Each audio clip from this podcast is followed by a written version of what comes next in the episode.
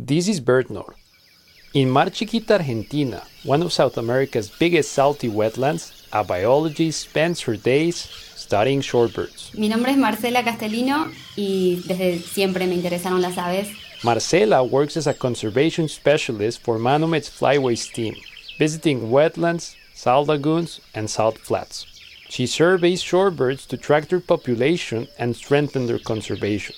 Since she was a child, she's been keen on learning more about a species that she and her sister Marina often saw in Mar Chiquita, a species that she describes as superheroes.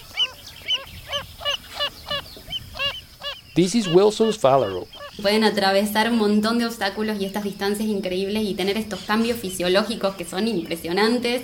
A mí no me dejan de maravillar. They're impressive and can traverse vast distances and obstacles, she's saying here. Ni hablar las bandadas.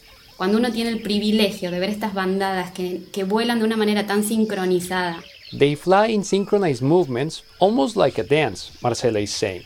After summers have ended in North America, they come back to Mar Chiquita to continue this dance.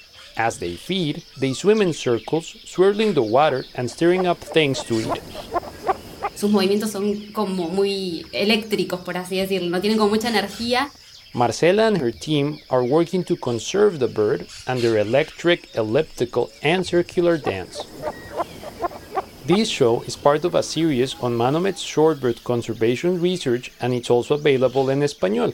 Visit our website birdnote.org to learn more. I'm Camilo Garzón.